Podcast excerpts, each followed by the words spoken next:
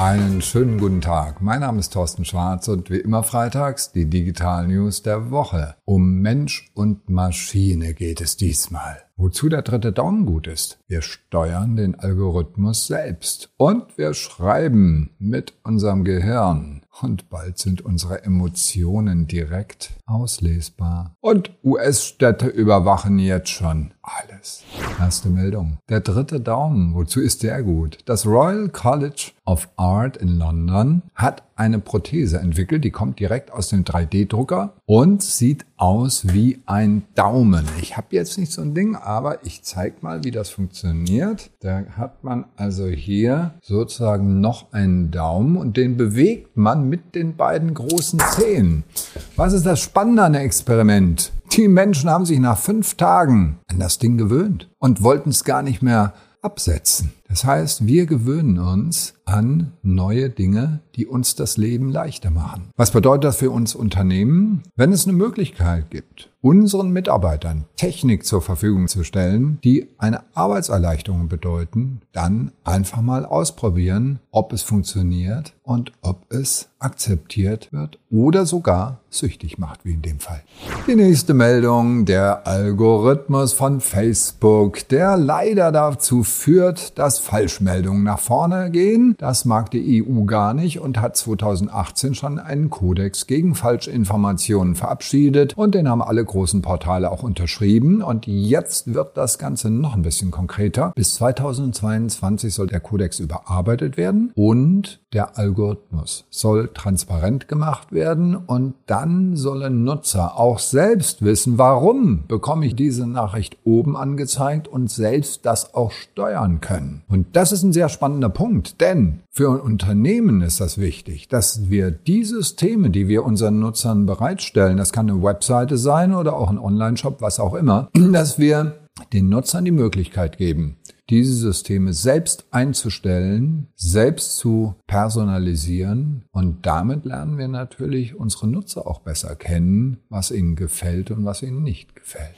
Wir schreiben demnächst direkt mit unserem Hirn. Sie kennen die Geschichte von dem Elon Musk, und seinen Affen, die also schon so weit sind, dass sie richtig Computerspiele, also Pong, spielen können. Der Bioingenieur Frank Willits von der Stanford University hat sogenannte Utah Arrays genommen. Das sind so Millimeter kleine, hauchdünne Platten mit ein paar Füßchen dran, die werden ins Gehirn implantiert. Und jetzt stellen sich die Probanden vor, dass sie etwas schreiben. Und dann entsteht das Geschriebene am Monitor. Und zwar 94 Prozent der Buchstaben sind korrekt. Das Beste, es gibt eine Autokorrektur und dann kann ich mit meinen Gedanken dafür sorgen, dass 99 Prozent des Textes in Ordnung sind. Und ein 65-jähriger Proband kam auf 90 Zeichen pro Minute und das entspricht ungefähr den 115 Zeichen, die ein Mensch auch auf dem Smartphone eintippt. Klasse, oder? Wir werden demnächst immer mehr Maschinen auch über unsere Gedanken steuern können, wenn wir bereit sind, uns so ein Ding zu implantieren. Und ob ich das will, ich weiß ja nicht. Aber so lange gibt's ja noch diese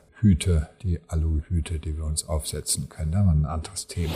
Emotionen werden lesbar. Und zwar in einer bestimmten Situation, und zwar beim Autofahren. Das schwedische Startup Smart Eye hat sich konzentriert auf Fahrermonitoring und beliefert sämtliche Automobilhersteller dieser Erde mit seinen Systemen. Und die haben sich jetzt zusammengetan mit einem Unternehmen, das war bisher so ein bisschen Mitbewerber. Für 74 Millionen US-Dollar haben sie Affektiva gekauft und das Unternehmen Affektiva konzentriert sich auf Emotionserkennung. Das heißt also, die sehen, was die Augen gerade machen, wo die hingehen und können auch erkennen, ob der Fahrer konzentriert ist oder ob er gerade abgelenkt ist, ob er sich mit jemandem unterhält, irgendwas anderes macht. Und das wird bereits eingesetzt von Tesla, weil die haben Ärger bekommen, nachdem es die ersten Unfälle gab, aufgrund von Leichtsinnigkeit. Und jetzt achten die darauf, dass die Augen wirklich auf der Fahrbahn sind und nicht irgendwo anders. Was heißt das für uns als Unternehmen? Wir müssen uns überlegen, wo gibt es gefährliche Situationen, gefährliche Arbeitsplätze, wo Menschen Verantwortung tragen und in Zukunft überwacht werden müssen. Das wird gesetzlich gefordert. Natürlich konform zum EU-Datenschutz. Ja, diese Daten dürfen niemals aus dem System heraus und irgendwie angreifbar sein. Aber wir werden uns daran gewöhnen müssen, dass die Maschinen uns überwachen müssen. Da kommen wir nicht drum herum. Überwachung ist in den USA allgegenwärtig, in Großbritannien auch. Überall stehen Kameras rum und überwachen uns auf Schritt und Tritt. Wir Deutschen mögen das nicht so. Hier ist es nur in Ausnahmefällen gestattet. Über 100 US-Städte setzen allerdings dabei auf eine Überwachungstechnik, die kommt von den Firmen Hikvision und Dahua. Und diese Firmen aus China sind bereits seit 2018 auf der Blacklist, denn die Technologie wird eingesetzt, um die muslimischen Uiguren zu überwachen. Und da sind einige Methoden im Einsatz, die überhaupt nicht dementsprechend, wie wir bei uns mit Menschen umgehen und was wir hier tun. Ich wünsche Ihnen, dass Sie mit vielen netten Menschen am Wochenende umgehen und immer mehr auch öffnet sich ja alles wieder. Das waren die Digital News der Woche. Alle Details und die Videos natürlich zum Anklicken wie immer per E-Mail auf tschwarz.de. Schönes Wochenende. Bleiben Sie gesund.